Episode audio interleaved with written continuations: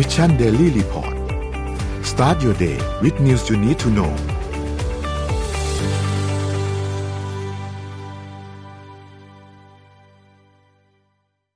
สวัสดีครับวันนี้ต้อนรับเข้าสู่ Mission Daily Report ประจำวันที่ 18 เดือนพฤศจิกายน 2565 นะครับ วันนี้คุณอยู่กับพวกเรา 3 คนตอน7โมงถึง8โมงเช้า สวัสดีพี่ปิ๊ก สวัสดีพี่โทมัสครับ สวัสดีครับ สวัสดีครับ ครับเดี๋ยววันนี้เราเริ่มต้นไปอัปเดตเรื่องราวต่างๆกันนะครับ ว่ามีอะไรเกิดขึ้นบ้างในช่วง 24 ชั่วโมงที่ผ่านมานะฮะไปดูนะครับ ดูตัวเลขครับ เริ่มต้นที่อันแรกครับ ตัวเลขล่าสุดนะครับเซ็นบ้านเรานะครับ อยู่ที่ 1,614.95 นะครับ ลงมาเล็กน้อยครับ ติดลบมา 0.31%นะครับ ถัดมาครับหุ้นต่างประเทศนะครับดาวโจนส์ครับอยู่ที่ติดลบ 0.12%นะครับ NASDAQ ครับติดลบ 1.54%นะครับ NYSE ครับติดลบ 0.75%นะครับฟุตซี่100 ติดลบ 0.70%นะครับแล้วก็หันเซ็นติดลบเยอะกว่าเพื่อนครับ ติดลบที่ 1.15%นะครับ ถัดมาครับ ราคาน้ำมันดิบครับก็ปรับตัวลดลงเล็กน้อยครับ WTI ครับอยู่ที่ 84.61 นะครับ ติดลบมา 1.14%นะครับ Brent ครับอยู่ที่ 92.22 นะครับ ติดลบมา0.69%นะครับ ตัดไปครับทองคำครับอยู่ที่ 1,758.64 นะครับ ติดลบมา 0.86%น นะครับ แล้วก็ตัวสุดท้ายครับคริปโตเคอเรนซีครับบิตคอยก็ยังวนๆอยู่ที่ประมาณ 16,500 นะครับ Ethereum ครับอยู่ที่ประมาณ 1,000 ถึง 1,200 นะครับ Binance 266 นะครับ Solana ติดลบมา 4.6%ครับอยู่ที่ 13.19 นะครับ แล้วก็ Bitkub Coin อยู่ที่ 1.61 บวกขึ้นมา 5.9%นะครับ นี่เป็นอัปเดตตัวเลขทั้งหมดครับ เดี๋ยวนี้ไปเริ่มต้นที่ข่าวไหนดีครับ พี่ๆครับ เอาเรื่องอะไรดี เอา เอาเรื่องนี่ไหมฮะ โควิดนะเมื่อกี้มีเอ่อรายงานตัวเลขเนี่ยนะฮะคือที่จีนเนี่ยยังน่าสนใจนะครับ ยังเป็นแบบ Zero Covid แล้วเมื่อวานนี้นะจีนเนี่ยล็อกดาวน์มหาลัย Peking ปักกิ่ง University เนี่ยนะครับล็อกดาวน์เอ่อไม่อนุญาตให้นักศึกษาแล้วก็อาจารย์ออกจากมหาลัยฮะเพราะว่าพบโควิด -19 นะครับ แล้วก็ตอนนี้เอ่อในจีนเนี่ยเอ่อติดกันเอ่อเป็นหลักหมื่นนะครับ ครับเอ่อ ทางการปักกิ่งเนี่ยนะฮะที่สั่งล็อกดาวน์มหาวิทยาลัยปักกิ่ง ซึ่งมหาวิทยาลัยปักกิ่งนี่คือจะเรียกว่าเป็นมหาวิทยาลัยอันดับหนึ่งของจีนก็ได้นะครับ เป็นเอ่อตั้งแต่เมื่อวันพุธที่ผ่านมาหลังจากที่พบผู้ติดเชื้อในมหาวิทยาลัยหนึ่งคนหนึ่งคนนะฮะหนึ่งคครบนหนึ่งคนปั๊บไม่อนุญาตให้นักศึกษาแล้วก็อาจารย์ออกจากมหาวิทยาลัย ยกเว้นว่าจะมีเหตุจำเป็นนะครับ และแล้วก็ไม่ให้ออกใช่ไหมและยังให้คงการเรียนการสอนในมหาวิทยาลัยไปตามปกตินะครับ ตอนนี้เนี่ยพบผู้ติดเชื้อรายใหม่ 350 รายใน 24 ชั่วโมงนะครับล่าสุดในกรุงปักกิ่ง ซึ่งมีจำนวนประชากรอาศัยอยู่ประมาณ 21 ล้านคนนะครับ แล้วก็ 350 คนกับ 21 ล้านคนนะนะครับ ก็ยังล็อกดาวน์แล้วก็กักกันนะครับ ซึ่งขณะนี้ทางการจีนก็รายงานว่าผู้ติดเชื้อโควิด -19 รายใหม่ในประเทศเนี่ยเพิ่มขึ้นเป็นประมาณ 20,000 รายภายในวันเดียวนะครับ หลังจากที่อาทิตย์ที่แล้วมีผู้ติดเชื้อรายใหม่อยู่แค่ประมาณ 8,000 คนต่อวันนะครับ นอกจากนี้พื้นที่ที่น่าสนใจก็คือในพื้นที่ เขาเรียกปากแม่น้ำจูเจียงนะฮะเอ่อก็คือมีจูไห่มีกวางโจวมีเซินเจิ้นแถวๆนั้นนะครับ ทางการเขตจูไห่เนี่ยซึ่งเป็นหนึ่งใน11เอ็ดเขตของนครกวางโจวเมืองเอกของมณฑลกวางตุ้งเนี่ยประประกาศขยายเวลาล็อกดาวน์ในบางพื้นที่อีกนะครับ เพื่อที่จะควบคุมการระบาดของโควิด -19 ออกไป ทีนี้น่าสนใจตรงที่ว่าไอการล็อกดาวน์เมืองกวางโจวเนี่ยฮะเมืองกวางโจวนี่ถือว่าเป็นเมืองเศรษฐกิจหลักอันหนึ่งเลยนะครับ คนในกวางโจวเนี่ยออกมาประท้วงแล้วครับนะครับ ซึ่งในกวางโจวเนี่ยเป็นเมืองอุตสาหกรรมสำคัญนะครับ เป็นเมืองเอกของนครกวางตุ้งนะครับ แล้วก็มีเมืองเจิ้งโจวเมืองเทินเหอหนานเนี่ยมีประชากรประชาชนเนี่ยออกมาประท้วงแล้วครับ แล้วก็มีคลิปวิดีโอบันทึกเหตุการณ์จลาจลนะครับ ที่ถูกแชร์บนโลกออนไลน์ก็คือ คนออกมาหลายร้อยคนนะครับ แล้วก็ออกมาทำลายแบร r เออร์ออกมาแสดงความโกรธแค้นนะครับว่ามันล็อกดาวน์แล้วเขาก็ใช้ชีวิตกันตามปกติไม่ได้นะครับ ก็รายงานก็บอกว่าการประท้วงต่อต้านล็อกดาวน์ในหลายหมู่บ้านในหลายเมืองนะครับ ซึ่งส่วนใหญ่เป็นเขตที่อยู่อาศัยของประชาชนที่มีฐานะยากจนนะครับ แล้วก็แรงงานจากต่างถิ่นอาศัยอยู่นะครับก็สื่ออย่างฮ่องกง Economic Journal ก็รายงานว่าทางการท้องถิ่นก็ส่งรถตำรวจนะครับ เข้าไปควบคุมฝูงชนที่ออกมาประท้วงนะครับ แล้วก็ Worldometer นะครับซึ่งเป็นเว็บไซต์ที่คอยติดตามเรื่องตัวเลขต่างๆเนี่ยก็แจ้งจำนวนผู้ติดเชื้อโควิด 19 รายใหม่ก็นั่นแหละครับตัวเลขก็ประมาณ 20,000อย่างที่ว่านะครับสถานการณ์ในจีนก็วันก่อนผมนั่งคุยกับอาจารย์อาร์มนะฮะก็ไปฟังกันได้ในเอ่อ MDR ทยานทองเนี่ยอาจารย์อาร์มบอกว่าไอ้ Zero Covid เนี่ยยังไงโคน่าจะอยู่ไม่ไม่ได้ปลดภายในเวลาอันใกล้นี้แน่นอน เพราะว่าที่จีนเนี่ย ช่วงเวลาที่จะติดมากที่สุดก็คือช่วงฤดูหนาวนี่แหละซึ่งก็คือช่วงเวลาแบบนี้เพราะฉะนั้นเหมือนกับว่าเขาอึดมาแล้วสามปีเนี่ยยังไงเขาไม่มายอมแพ้ไอ้ช่วงเวลาที่มันจะต้องติดหนักๆแบบนี้ พอถ้าเกิดว่าอยู่ดีปล่อยให้ออกมาใช้ชีวิตตามปกติตามกระแสหรือเทรนด์ต่างๆของโลกเนี่ย ก็ก็ตัวเลขอาจจะพุ่งขึ้นมาแล้วก็ทำให้ไอ้สามปีที่ผ่านมาล็อกดาวน์ปิดๆเปิดๆเนี่ย มันศูนย์ต่อไป อย่างต่ำๆนะอย่างต่ำๆคิดว่าน่าจะอย่างน้อย Q2 หรือไม่ก็ว่ากันไป Q3 เลย นะครับ ที่จะนโยบาย Zero Covid ของจีนจะอาจจะลดบาร์ลงมานะครับ นี่ก็เป็นอ่าสถานการณ์ของจีนนะแต่ว่าอีกที่หนึ่งที่น่าสนใจนะ ติดตามกันได้นะฮะเอ่อใครกำลังจะไปญี่ปุ่น อย่างเช่นพี่นะฮะผมกำลังจะไปญี่ปุ่นนะสิ้นเดือนนี้เนี่ยยอดผู้ติดโควิด 19 รายวันของญี่ปุ่นตอนนี้ขึ้นเป็นแสนรายในวันในในอาทิตย์นี้นะฮะไม่รู้มีใครรายงานไปยังนนท์พี่ยังปิ๊กครับมีใครยังไม่ได้พูดถึงยังไม่มีใครแต่ว่าแต่ว่าเลขสูงจริงครับใช่ครับ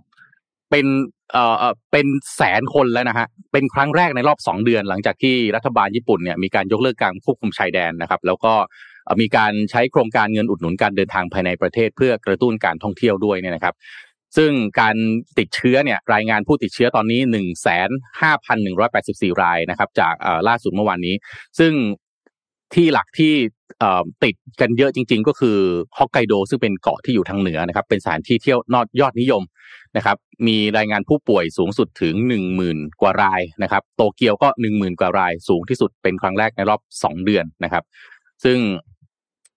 ประชาเขามีผลสำรวจออกมาออกมาบอกว่าประชาชนเกือบ 60%ในญี่ปุ่นไม่ตระหนักถึงแนวทางการปฏิบัติของการใช้หน้ากากอนามัย แล้วก็การป้องกันตนเองต่างๆ จาก ไอ้โควิด -19 นะครับ ซึ่งจุดยืนของรัฐบาลในการสวมหน้ากากเนี่ยยังอยู่นะครับ แต่การสำรวจเนี่ยพบว่าผู้ตอบแบบสอบถามร้อยละ 18.4 ไม่ทราบถึงแนวทางที่ว่าร้อยละ 40 ไม่ทราบถึงรายละเอียดที่เฉพาะเจาะจง ซึ่งเทียบกับ 58.4%ที่โดยรวมที่ไม่ทราบเลยว่ารัฐบาลยังให้สวมหน้ากากอยู่นะครับก็การสวมหน้ากากนี่ก็ยังเป็นบรรทัดฐาน แต่ว่าตอนนี้คงเรียกว่าคนคงรู้สึกว่ามันอยากออกมาข้างนอกมากกว่าอะไรเงี้ย นะครับ ก็พี่เตรียมตัวแล้วครับผมเดี๋ยวผมจะไปเที่ยวเอ่อญี่ปุ่นเนี่ยสิบวันนะฮะกะว่ากลับมาคงต้องกักตัวอีกสักสิบวันฮะกะว่ากลับมาคงไม่รอดติดแน่นอนนะฮะไม่น่าจะรอดแน่ๆแล้วขนาดแต่พี่ติดเป็นพี่แสโทมันสเคยติดหรือยังนะครับ เคยไปแล้วครับเคอาจยจะไปมีรอบนึภูงมิแล้วฮะธรรมชาติหรือเปล่าพี่นึกว่าไม่โอ้น่าโหมันนานแล้วฮะ แต่พอติดกันหลายรอบแล้วฮะนี่นี่เดือนเดือนตุลาคมเดือนเดียวเนี่ยนะฮะนักท่องเที่ยวเข้าญี่ปุ่นไปห้าแสนคนนะ เดือนเดียวอะห้าแสนคนนะครับเออซึ่งเอ่อเอ่อสสถิตินักท่องเที่ยวต่างชาติที่เข้าไปในเดือนตุลาคมเนี่ยห้าแสนเดือนกันยายนเนี่ยสองแสนเข้าใจว่า พฤศจิกาดีไม่ดีเป็นล้าน ครับ ดีไม่ดีจะเป็นล้านนะฮะเดินไปนี่ดีไม่ดีอาจจะเจอแต่คนไทยก็ได้นะครับ อืมอะนี่ก็อัปเดตกันนะฮะอะโอเคครับใช่ครับปิปิกานนท์เอ่อ นนพาไปดูต่อเราเรื่องไหนดีอะมีหลายเรื่องมากเลยจริงๆเมื่อวานนี้เนี่ยเอาเรื่องเอเปกก่อนแล้วกันนะครับ เมื่อวานนี้เนี่ยก็มีผู้นำมาเดินทางมาถึงประเทศไทยค่อนข้างเยอะนะครับคิดว่านะหลายๆท่านน่าจะได้เห็นภาพของหลายๆคน ไม่ว่าจะเป็นเอม a นเ l ลมาครงที่นับว่าเป็นการมาเยือนในรอบ 16 ปีสำหรับตำแหน่งประธานาธิบดีของฝรั่งเศสนะครับ ที่มาเยือนในไทยนะครับ เราไม่เคยมีประธานาธิบดีมาเยือนใน 16 ปีแล้วนะครับ แล้วก็มีทางด้านของสีจิ้นผิง นะครับที่เดินทางมาเยือนเมื่อวานนี้ทางด้านนายกกับภรรยาเองก็ไปรับที่สนามบินด้วยนะครับ ลงมาจากเครื่องบินก็มารับตรงนั้นเลยนะครับ แล้วก็มีท่านอื่นๆจัสซินดาอาร์เดนนะครับ มีนายรัฐมนตรีญี่ปุ่นนะครับ มีหลายท่านเลยที่เดินทางมาร่วมในงานประชุมเอเปกในครั้งนี้นะครับ ทีนี้การประชุมในครั้งนี้เนี่ยเราดูนิดหนึ่งว่าวันนี้มันจะมีประเด็นอะไรที่จะต้องถูกพูดถึงบ้างนะครับ รอบนี้เนี่ยธีมหรือว่าหัวข้อหลักเนี่ยของงานนยนะครับ มันคือ Open Connect Balance หรือพูดง่ายๆภาษาไทยนะครับ เปิดกว้างสร้างสัมพันธ์เชื่อมโยงกันสู่สมดุลนะครับ เป็นหัวข้อหลักของการประชุม Asia Pacific Economic Cooperation หรือว่า APEC เนี่ยนะครับ ซึ่งก็จะจัด 2 วันคือวันที่ 18 กับวันที่ 19 เพราะฉะนั้นมันจะมี BMRT บางสถานีที่ไม่เปิดให้บริการคือขับผ่านไปเลยนะครับ กับมีถนนบางเส้นที่ปิดเป็นบางเวลานะครับ แล้วก็ถนนบางเส้นที่ปิดตลอดเวลานะครับ ก็ใครจะเดินทางในช่วงใกล้ๆตรงนั้นเนี่ยก็ดูเส้นทางกันให้ดีๆ รวมถึงเอ่อโรงเรียนเองก็ปิดด้วยใช่ไหมครับพี่โทมัสโรงเรียนลูกหยุดไหมครับ หยุดครับผมหยุดใช่ไหมไม่เหลือฮะ ไม่เหลือนะฮะในพื้นที่เด็กๆก็งงฮะเอ้าอยู่ดีๆได้หยุดฟรีสี่วันงงครับผมสามวันสามวันกรุงเทพสามสี่วันเออในพื้นที่ใกล้ๆก็จะหยุดรู้สึกว่ากรุงเทพจะหยุดหมด แล้วก็เปลี่ยนไปเรียนออนไลน์แทนในบางที่เป็นเป็นออนไลน์แทนนะครับ แล้วก็เอาละ จริงๆแล้วเนี่ย topic หลักๆเนี่ยนะครับอย่างที่บอกครับ Open นะครับคือเรื่องของการสร้างสัมพันธ์ก็จะมีการทบทวนในเรื่องของการหารือพวกเขตการค้าเสรีเอเชียแปซิฟิกหรือว่า FTAAP นะครับในบริบทที่เป็นช่วงหลังจากโควิดไปแล้วนะครับรวมถึงก็จะมีการพูดคุยกันระหว่างรัฐมนตรีการค้าต่างๆนะครับซึ่งก็จะมีการพูดคุยจริงๆแล้วเนี่ยเขาคุยกันมาเนี่ยในช่วงเดือนพฤษภาคมแล้วรอบหนึ่งนะครับแล้วก็มีการทำตัว multi year work plan กันให้เป็นรูปธรรมให้มันเออเขาเรียกว่า เห็นภาพกันมากขึ้นนะครับสองคือเรื่องของ connect นะครับ connect เนี่ยในรอบนี้เนี่ยก็จะมีการพูดถึงเรื่องของการเชื่อมโยงกันในเอเปกโดยเฉพาะด้านการเดินทางด้านการท่องเที่ยวต่างๆ ยกตัวอย่างอันหนึงก็คือเอ่อจัสตินทรูโดเนี่ยนะครับก็มีการพูดถึงอันหนึ่งว่าเอ่อเขาก็ยินดีที่จะเอ่อเปิด ตัวสายการบินเนี่ยให้ให้มีการความร่วมมือกันระหว่าแอร์แคนาดานะครับก็คือมีเส้นทางบินตรงจากแคนาดาที่บินตรงเข้ามาไทยในอนาคตก็จะมีนะครับ แล้วก็รวมถึงการจัดตั้งพันธกิจต่างๆภารกิจต่างๆเนี่ยนะครับ ที่จะมีส่วนช่วยในการทำให้เรื่องต่างๆเนี่ยมันสะดวกมากยิ่งขึ้น โดยเฉพาะอย่างยิ่งในหัวข้อเกี่ยวกับเรื่องของการเดินทาง เกี่ยวกับการท่องเที่ยวต่างหลังโควิดเนี่ยนะครับ ถัดมาก็คือเรื่องของ Balance นะครับ การส่งเสริมการเจริญเติบโตทางเศรษฐกิจอย่าง ยั่งยืนโดยเน้นความสมดุลในทุก ๆ ด้านนะครับก็จะมีเป้าหมายหลาย ๆ อย่างที่เกิดขึ้นไม่ว่าจะเป็นเศรษฐกิจชีวภาพเศรษฐกิจหมุนเวียน เศรษฐกิจสีเขียวนะครับก็จะมีการทำ road map ให้ครอบคลุมเป้าหมายในระยะยาวนะครับแล้วนอกจากนี้ก็จะมีประเด็นอื่น ๆ ที่มีการพูดคุยกันนอกรอบ ที่เป็นประเด็นสถานการณ์ระดับโลกนะครับไม่ว่าจะเป็นเรื่องของสถานการณ์ยูเครน ปัญหาความขัดแย้งของมหาอำนาจต่าง ๆ ในภูมิภาคที่มันสร้างสมผลกระทบมาที่เอเชียนะครับภาวะเงินเฟ้อความไม่มั่นคงทางด้านอาหารและพลังงานนะครับ ก็น่าจะเป็นประเด็นสำคัญที่คิดว่าคงจะอยู่ในหัวข้อการประชุมเอเปกในครั้งนี้ด้วย แล้วนอกจากนี้เขาอาจจะมีการพูดคุยกันในนอกรอบนะครับไม่ว่าจะเป็นทางจีนกับญี่ปุ่น ที่อาจจะมีการพูดคุยฟื้นฟูความสัมพันธ์กันนะครับ รวมถึงทางด้านของเราเองก็จะมีการพูดคุยกับประเทศอื่นในนอกรอบด้วยเหมือนกัน ประเด็นหนึ่งที่ถูกยกขึ้นมาเมื่อวานนี้เนี่ยนะครับ ก็คือทางด้านของ เอ่อญี่ปุ่นนะครับที่พูดถึงว่าอะกำลังพิจารณาไทยให้เป็นศูนย์กลางการผลิตยานยนต์ไฟฟ้านะครับ ซึ่งก็เป็นทางด้านนายกฟูมิโอเองเลยนะครับ ที่เอ่อรับปากกับประเด็นอันนี้นะครับคิดว่าก็คงมีการ work on กันต่อไปหลังจากนี้ด้วยนะครับ แต่ว่านอกจากการประชุมเอเปกแล้วเนี่ยนะครับ ที่มีผู้นำมากมายเดินทางเข้ามาเที่ยว เดินทางเข้ามาประชุมนะครับ ก็คงมีคณะมีอะไรเข้ามาด้วยแบบหลักร้อยคนเป็นนักธุรกิจเป็นอะไรต่างๆ ที่เข้ามาเดินทางในนั้นด้วยนะครับ ก็จะมีอีกอันหนึ่งที่ควบคู่กันก็คือม็อบครับม็อบตอนนี้เนี่ยมีกลุ่มราษฎร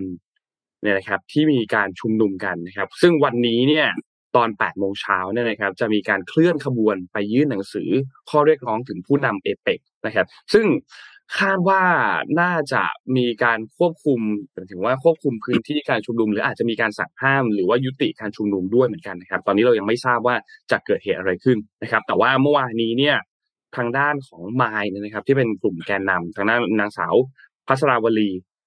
ธนกิจวิบูลผลนะครับ ก็ที่เป็นแกนนำกลุ่มรัษฎรหยุดเอเปก2022 เนี่ย ก็จะมีการเดินขบวนจากลานคนเมืองกทมตอน 8 โมงเช้า เพื่อ ไปยื่นข้อเรียกร้องถึงบรรดาผู้นำประเทศต่างๆ ที่เขารวมประชุมเอเปกครั้งนี้ที่ศูนย์ประชุมแห่งชาติสิริกิตนะครับ ส่วนเส้นทางเนี่ยจะมีการประเมินกันอีกครั้งหนึ่งว่าจะเดินไปในเส้นทางไหนนะครับ เพื่อให้ไปถึงจุดหมายและยื่นข้อเรียกร้องให้ได้มากที่สุดนะครับ ซึ่งก็ต้องรอดูติดตามอีกทีนึงว่าสถานการณ์จะเป็นอย่างไรนะครับ เมื่อวานนี้เนี่ยทางด้านของคุณพัชรวลีเองก็มีการพูดถึงว่าถ้าหากรัฐบาลจะมา สกัดกั้นประชาชนที่จะมานำเสนอเรื่องของปากท้องก็ต้องคิดให้หนักเพราะในเวทีต่างชาติประเทศที่อยู่ในระบอบประชาธิปไตย แต่ไม่รับฟังความคิดเห็นของประชาชน คงได้รับความน่าเชื่อถือจากต่างชาติน้อยลง ซึ่งยืนยันว่าทางเราไม่ต้องการความรุนแรง ถ้าเจรจากันได้ก็ควรจะก็อยากที่จะเจรจา เมื่อวานนี้นายกเองก็มีพูดถึงในสปีชที่เปิดเอเปกนะครับบอกว่าคนรุ่นใหม่เป็นอนาคตของชาติ เราจะเราจะต้องรับฟังเขา นี่เป็นประโยคที่ ออกจากปากนายกเมื่อวานนี้นะครับ แล้วก็พูดจริง ๆ นะครับ ไปเช็คข่าวได้นายกพูดจริงๆเมื่อวานนี้ในเวทีเอเปกนะครับ ก็รอติดตามการประชุมกันครับสำหรับช่วงวันสองวันนี้นะครับ ว่าจะมีประเด็นอะไรบ้าง และมีข้อสรุปอะไรบ้างที่ออกมาจากการประชุมเอเปกในครั้งนี้รวมถึงดีลต่างๆ ที่จะเกิดขึ้นนอกรอบ ไม่ใช่เพียงแค่ในการประชุมอันนี้เท่านั้นนะครับ ก็อยากให้ทุกท่านรอติดตามการประชุมกันครับ เอ้ยประชุมเอเปกนี่นี่เป็นครั้งแรกในรอบกี่ปีเนี่ย คือตั้งแต่ปี 2018 อะ เพราะ 2019 ไม่ได้จัดใช่ครัแล้วบ2019 ไปจัดที่ชิลีแล้วเจอประท้วงหนักนะครับ ประท้วงติดต่อกันโอ้โหตอนนั้นที่ชิลีประท้วงกันเป็นอาทิตย์อะนะครับ จนจนสุดท้ายก็ไม่ต้องประธานาธิบดีต้องออกมายกเลิก ยกเลิกอืมการประชุม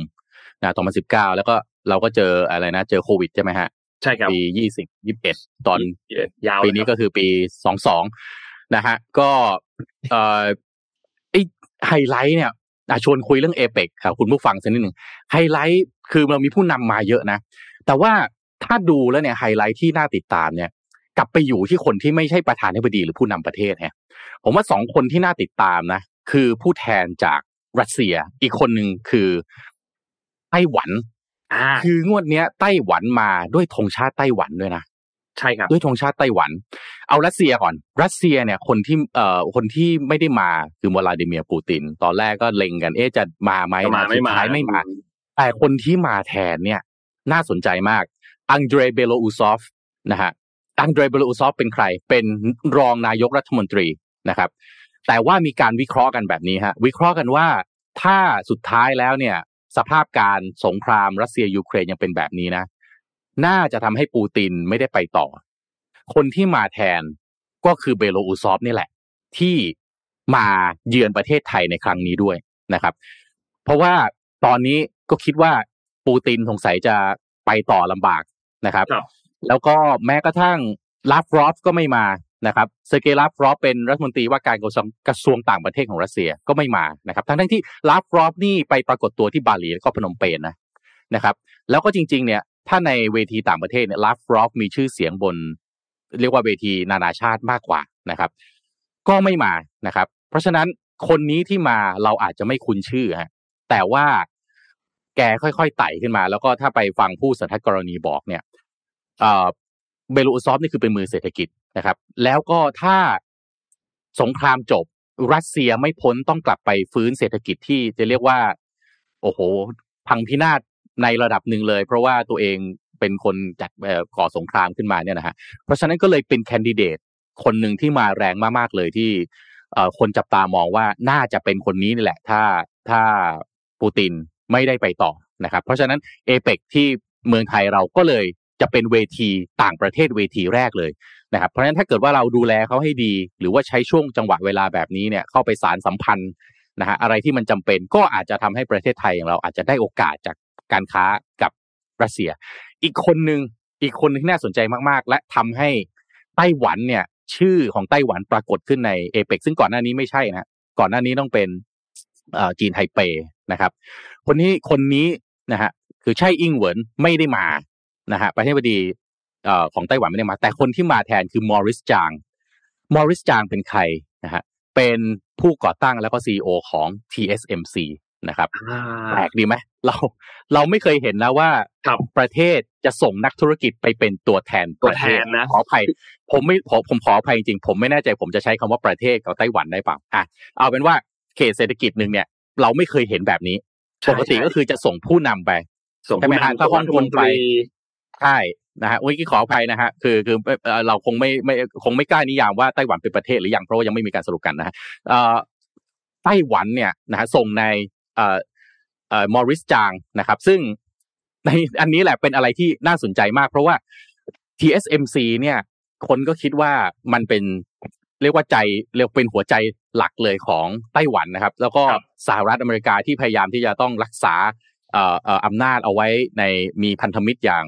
ไต้หวันเนี่ยเพราะว่า TSMC เนี่ยแหละนะครับมอริสจางเนี่ยเป็นผู้ก่อตั้งถึงแม้ว่าตอนนี้จะเกษียณจากบริษัทไปแล้วนะครับ แต่ว่าเนื่องจากว่ามันเป็น semiconductor นี่มันเป็นอนาคตของโลกนะครับ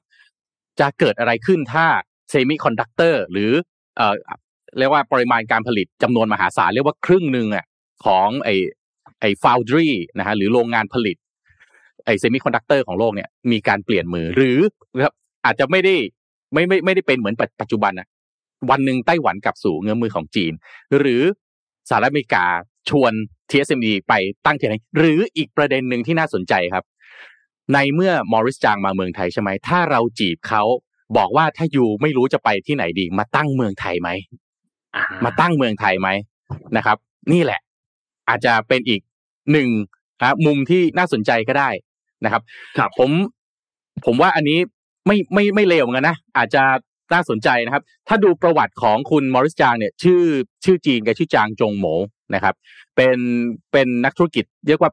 ทำงานเอ่อเดินเดินทางไปมาระหว่างไต้หวันแล้วก็อเมริกานะครับแล้วก็เป็นผู้ก่อตั้งแล้วก็อดีตซีอของ TSMC อย่างที่ว่านะครับมีทรัพย์สินที่ประเมินประเมินกันว่าน่าจะสูงกว่า 3,000 ล้านเหรียญสหรัฐนะปัจจุบันนี้ 91 นะฮะ 91 เดินทางมาเมืองไทยนะครับ แต่ว่าเกิดเนี่ยแกเกิดที่จีนนะเกิดที่มณฑลเจ้อเจียงก็แน่ละเพราะว่านะ91นะตอนนั้นไต้หวันยังไม่เกิดนะฮะก็ ตอนเด็กๆเนี่ยจริงๆอยากเป็นนักเขียนนวนิยายแล้วก็นักหนังสือพิมพ์นะครับซึ่งมีคุณพ่อเป็นนายแบงค์แล้วก็สุดท้ายกล่อมให้คุณจางเจ้าโหมเนี่ยหันมาสนใจในเรื่องเศรษฐกิจนะครับ แล้วก็พอเกิดสงครามจีนญี่ปุ่นเนี่ยครอบครัวของคุณมอริสจางนี่ก็ย้ายย้ายไปย้ายมาย้ายไปย้ายมาเนี่ยสุดท้ายก็ย้ายไปอยู่ฮ่องกงแล้วก็ไปเรียนต่อฮาร์วาร์ดที่อเมริกา แล้วก็ไปต่อ MIT นะครับได้รับปริญญาตรีปริญญาโทนะครับแต่สุดท้ายไม่ได้ต่อปริญญาเอก เพราะว่าไปเข้าทำงานที่บริษัท Sylvania Semiconductor ซึ่งเป็นบริษัทผู้ผลิต semiconductor จากนั้นไปทำงานต่อ Texas Instruments นะครับแล้วก็บริษัทก็ให้ทุนนะฮะจะให้ทุนไปเรียนด็อกเตอร์นะครับที่สแตนฟอร์ดนะครับแล้วก็ไปเป็นผู้อำนวยการเอ่อเป็นประธานและกรรมการผู้อำนวยการฝ่ายปฏิบัติการบริษัทอย่าง General Instrument Corporation แล้วก็สุดท้ายฮะลาออกจากบริษัทนั้นแล้วก็นาตอนนั้นเนี่ยนายกรัฐมนตรี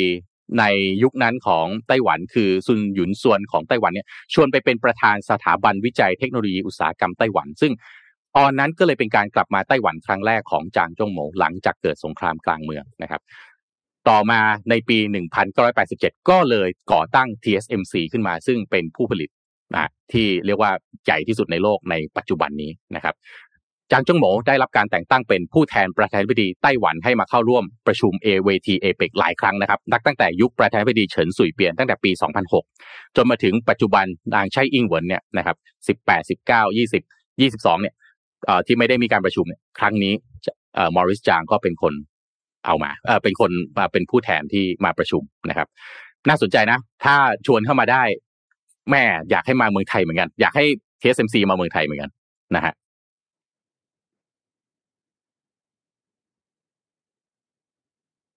แล้วจริงๆ ถ้าสามารถเจรจาให้มาได้เนี่ยเราว่าก็จะเป็นอีกโอ้สวรรค์เลยนั่นน่ะ เป็นอีกมาผได้ลงานอันหนึ่งที่รัฐบาลเอาไป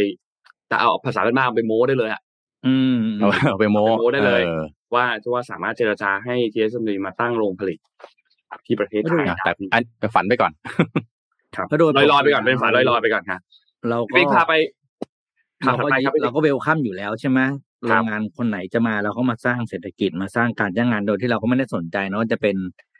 จะเป็นผลงานของเริ่มต้นจากรัฐบาลไหนใครปิดดีลได้ เพราะถือว่าคนที่ได้จริงๆคือประชาชนถูกปะเออใช่เราใช่เราก็รอข่าวนี่แหละ เพราะว่าถ้าพูดจริงๆคือช่วงสองปีที่ผ่านมาที่เขามีการย้าย ย้ายถิ่นฐานการผลิตออกจากออกจากจีนมาเนี่ยพูดจริงๆว่าไทยได้น้อยมากนะ เราตามข่าวกันอยู่ใช่ไหมครับ เราก็รอแหละว่าจะมีบิ๊กดีลเข้ามาเพื่อเพื่อมาเสริมเพราะเศรษฐกิจบ้านเราก็เหมือนกับประเทศอื่นๆทั่วโลกอะครับ ก็คือ ยังต้องการการลงทุนอยู่ อ่าเดี๋ยวผมพาเลี้ยวไปที่อังกฤษดีกว่า อังกฤษเนี่ยอ่าเป็นอีกหนึ่งประเทศนะครับ ที่เศรษฐกิจไม่ค่อยดี แต่ที่สำคัญที่สุดคือเป็นประเทศเดียวในกลุ่ม G7 G7 ก็คือประเทศเศรษฐกิจใหญ่ที่สุดนะเจ็ดเจ็ดอันดับเนี่ย UK เป็นประเทศเดียวใน G7 ที่เศรษฐกิจปีนี้จะไม่เติบโตนะครับ หลังจากช่วง โควิดที่ผ่านไปสองปี โดยเมื่อวานนี้เนี่ยอ่า finance minister ก็คือคุณเจอร์มี่ฮันเนี่ย ก็ได้ออกมาเรียกว่ามี autumn statement นะครับ ก็คือแถลงนโยบายในช่วงของฤดูใบไม้ผลิโนใบไม้ร่วงนะครับ เกี่ยวกับเรื่องของนโยบายภาครัฐในที่จะเกิดขึ้นในอีกสามเดือนข้างหน้านะครับ ก็คือเดือนเดือนเนี่ยเดือนอช่วงที่เหลือเนี่ยนะครับ ก็คือถึงรัฐบาลอังกฤษจะทำก็คือเรื่องของการ ตัดงบประมาณการลงทุนและการใช้จ่ายของภาครัฐนะครับ แล้วก็ขึ้นภาษีกับบางธุรกิจนะครับ เพื่อมาชดเชยรายได้อาของรัฐบาลที่ขาดไป โดยมีการประกาศว่าแต่มีการลด government spending นะครับ อยู่ที่สามหมื่นล้านปอนด์นะครับ ก็เป็นด้วยที่เยอะมากเหมือนกันนะครับ แล้วก็หานโยมีนโยบายในการเพิ่ม ภาษีนะครับ ให้ได้อีก25ล้านโน25,000ล้านปอนด์นะครับ ตัดค่าใช้จ่าย30,000ล้าน แล้วก็เพิ่มภาษีให้ได้อีก25,000ล้านนะครับ โดยสิ่งที่จะทำเนี่ยการลดค่าใช้จ่ายเนี่ยแน่นอนก็คือเป็นเรื่องของการลงทุนในต่างๆทั่วไป แต่สิ่งที่น่าสนใจก็คือ ที่บอกว่า25,000ล้านปอนด์ที่จะเป็นการขึ้นภาษีเนี่ย เป้าหมายอันดับแรกเลยนะครับ คือธุรกิจพลังงาน อืม เพราะว่าธุรกิจพลังงานเนี่ย ก็ ค่าค่าค่าพลังงานมันขึ้นใช่ไหมเพราะฉะนั้นเนี่ย ก็เลยมองว่าเป็นแหล่งแหล่งภาษีชั้นดีที่จะอ่าเขาเรียกว่าอ่าไปเก็บเพิ่มนะครับ แต่ก็ไม่ได้บอกว่าจ่ายนี่เพราะว่าก็คือจะทำสองทางนะ ขึ้นภาษีกับบริษัทน้ำมันอ่อบริษัทพลังงานนะพลังงานคือมันมีหลายหลายรูปแบบเนาะแต่ก็จะไปช่วยลดค่าใช้จ่ายด้านพลังงานเนี่ยกับภาคประชาชน ก็ถือว่ากลายเป็นว่าตอนนี้คนที่อยู่ตรงกลางนะก็คือบริษัทพลังงานทั้งหลายเนี่ยโดนสองด้าน ขึ้นภาษีด้วย แล้วก็ต้องโดนในเรื่องควบคุมในเรื่องของราคาพลังงานด้วย แล้วก็สิ่งที่ทางคุณเจอร์มีบอกต่อคือเศรษฐกิจของ UK เนี่ยจะมังจะเข้าสู่ recession แบบซึมยาวแบบระยะยาวด้วยนะครับเป็นเขาบอกว่าอีกจะมี a long recession period เพราะฉะนั้นเนี่ยหนึ่งในเจ็ดประเทศที่เศรษฐกิจใหญ่ที่สุดเนี่ย ประกาศและยอมรับมาแล้วว่า ประเทศกำลังจะเข้าสู่ช่วง recession แบบยาวนะครับ โดยที่ recession รอบนี้เนี่ยจะเป็นครั้งที่สูงและยาวนานที่สุดในรอบ 40 ปีของ UK นั่นแหละ ก็คนหนึ่งแล้วออกมายอมรับแล้วนะ อย่างเป็นทางการว่า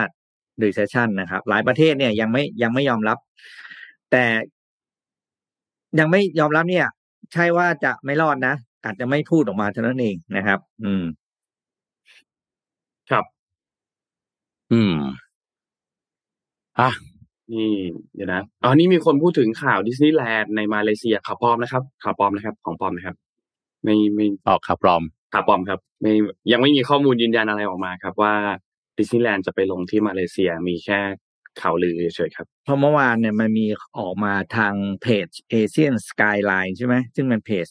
ก็คล้ายๆเพจสำนักข่าวหนึ่งของของมาเลเซียนะก็ลงรูปแล้วเต็มไปหมดเลย แต่ตอนเห็นผมก็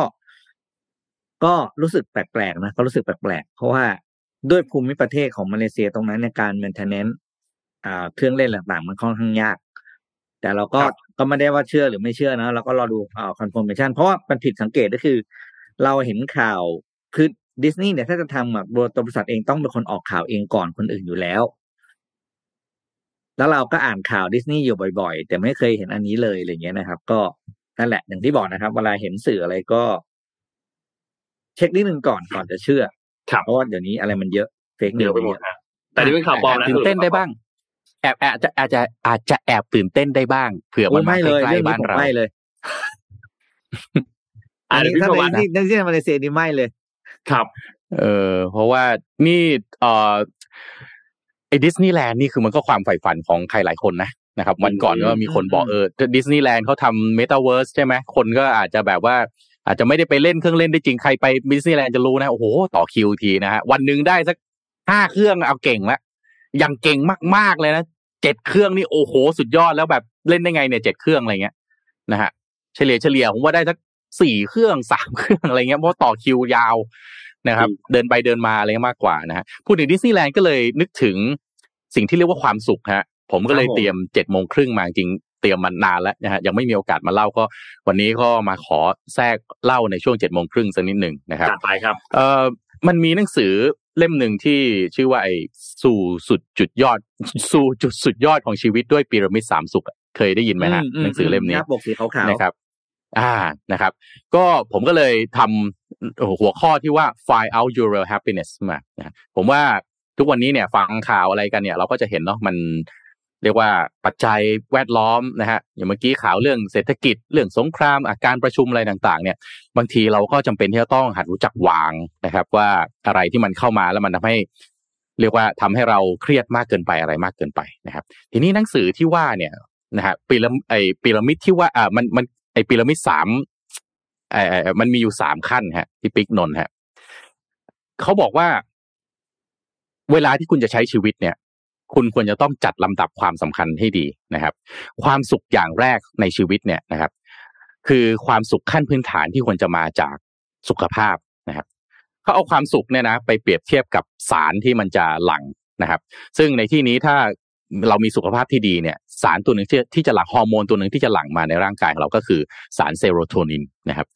สารเซโรโทนินเนี่ยมันควบคุมระบบการทำงานของร่างกายของเราอะไรยังไงบ้าง คือเซโรโทนินเนี่ยมีส่วนสำคัญต่อระบบสมองเรานะครับ เพราะว่าทำหน้าที่หลักในการควบคุมอารมณ์ หลาย ๆ ครั้ง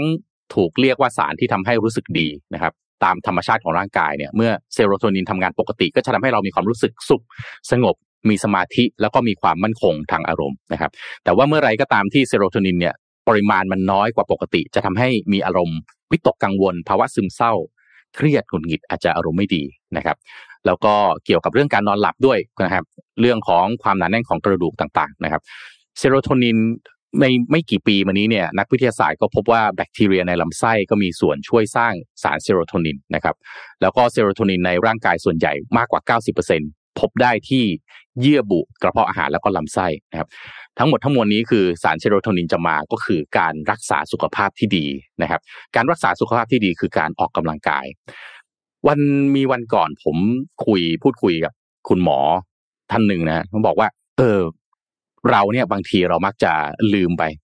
เรามักจะลืมว่าสิ่งที่สำคัญที่สุด คือการทำให้สุขภาพดีก่อน แต่เราอะมักจะเอาสุขภาพเราไปแลกกับอย่างอื่น ทีนี้คือผมคิดว่า เออ ขั้นพื้นฐานของการสร้างพีระมิดแห่งความสุขเนี่ยนะฮะถ้าสุขภาพร่างกายมันไม่ดีเนี่ยอย่างอื่นมันตามมายากมาก แต่ไปดูอันที่สองก่อนนะครับ อันที่สองเนี่ยคือ ความสุขด้านความสัมพันธ์ ซึ่งจะเป็นที่มาของสารที่ชื่อว่าออกซิโทซินนะครับฮอร์โมนออกซิโทซินเนี่ยจะหลั่งออกมาเวลาที่เรามีความรู้สึกว่าเราได้อยู่ภายใต้ความสัมพันธ์ที่ดีนะครับ เป็นฮอร์โมนที่ถูกผลิตขึ้นจากต่อมใต้สมองซึ่งเป็นเอ่อมีเป็นส่วนที่ทำหน้าที่ควบคุมการทำงานต่างๆ ของร่างกาย ซึ่งสารออกซิโทซินเนี่ยได้รับนิยามว่าเป็นฮอร์โมนแห่งความรักนะนะครับ ถ้าเปรียบเทียบว่าฮอร์โมนเป็น ผู้หญิงเนี่ยก็น่าจะเป็นหญิงสาวที่กำลังตกอยู่ในห้วงแห่งความรักนะครับ แล้วก็การหลั่งฮอร์โมนชนิดนี้เนี่ยจะสร้างความผูกพันระหว่างเรา แล้วก็คนรอบตัวหรือคนที่เรารัก จะหลั่งออกมาได้ เวลาที่เรามีการกอดสัมผัสนะครับฮอร์โมนนี้เนี่ยเกิดจากความเชื่อใจแล้วก็ความรู้สึกปลอดภัยนะครับเพราะฉะนั้นเอ่อผมคิดว่าไอออกซิโทซินหรือความสุขจากเอ่อความความสัมพันธ์เนี่ยนะถือว่าเป็น playmaker ของชีวิตอย่างหนึ่ง เลยผมว่าชีวิตเหนื่อย ชีวิตเหนื่อยเลยนะครับ อันนี้อันนี้ยังอยู่ไหมฮะ ผมยังอยู่นะ ผมยังอยู่ในในไลฟ์ยังอยู่ใช่ไหมครับยังอยู่ครับอ่าโอเคครับ โอเค นี่ความสุขจากเอ่อจากความสัมพันธ์ ถือว่าเป็นเพลย์เม k เกอร์หรือการที่คุณมีความสัมพันธ์กับคนรอบตัว ไม่ว่าจะเป็นในครอบครัวหรือเพื่อนร่วมงานนะฮะ หรือในชั้นเรียนที่ดีเนี่ยโอ้โห ถือว่า ผมว่าดีกับไม่ดีเนี่ยชีวิตหน้ามือกับหลังมือเลยนะแตกต่างกันเลยนะครับ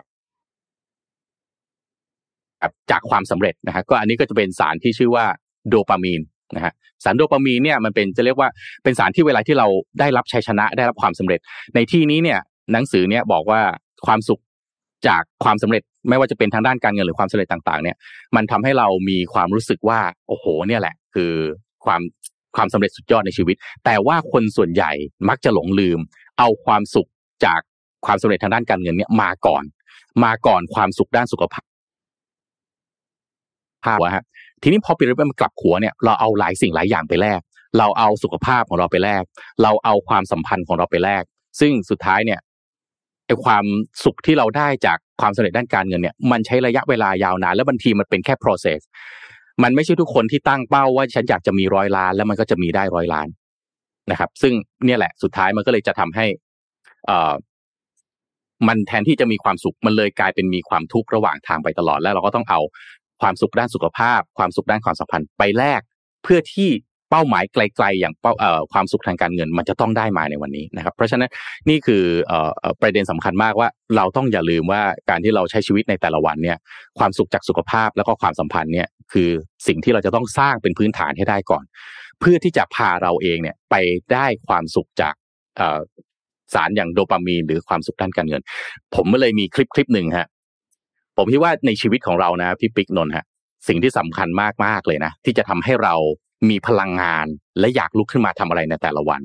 นั่นคือการมีเป้าหมายครับคำว่ามีเป้าหมายไม่ได้แปลว่าคุณต้องมีเงินร้อยล้าน มีเงินพันล้าน ต้องเอ่อตำแหน่งใหญ่โตนะครับ จะต้องแบบขึ้นมาเป็นเอ่อหัวหน้าของคนอื่น หรือได้ครอบครองอะไรบางอย่าง เป้าหมายไม่เหมือนกัน บางคนอาจจะอยากมีเป้าหมายเป็นลูกที่ดี บางคนอยากจะเป็นคุณพ่อที่ดี บางคนอยากจะสามารถที่จะตื่นเช้าออกกำลังกายได้ บางคนอยากจะลดน้ำหนัก นี่คือเป้าหมายนี่คือคำว่าเป้าหมายครับอย่าคิดว่าเป้าหมายมันจะต้องเป็นสิ่งที่ยิ่งใหญ่เปลี่ยนโลกนะครับ หรือว่ามันเปลี่ยนชีวิตเราจากหน้ามือเป็นหลังมือไปเลย ไม่จำเป็น ผมก็เลยมีคลิปคลิปหนึ่งมาฝากนะครับ ว่าอาจจะช่วยทำให้คุณผู้ฟังนะครับ คุณผู้ชม คิดได้ว่า เอ๊ะ เราควรจะมีเป้าหมายอะไรในชีวิต หรือควรจะลุกขึ้นมาตั้งเป้าหมายอะไรบ้าง ทีมงานคลิปพร้อมไหมฮะ ผมขอคลิปนิดหนึ่งฮะ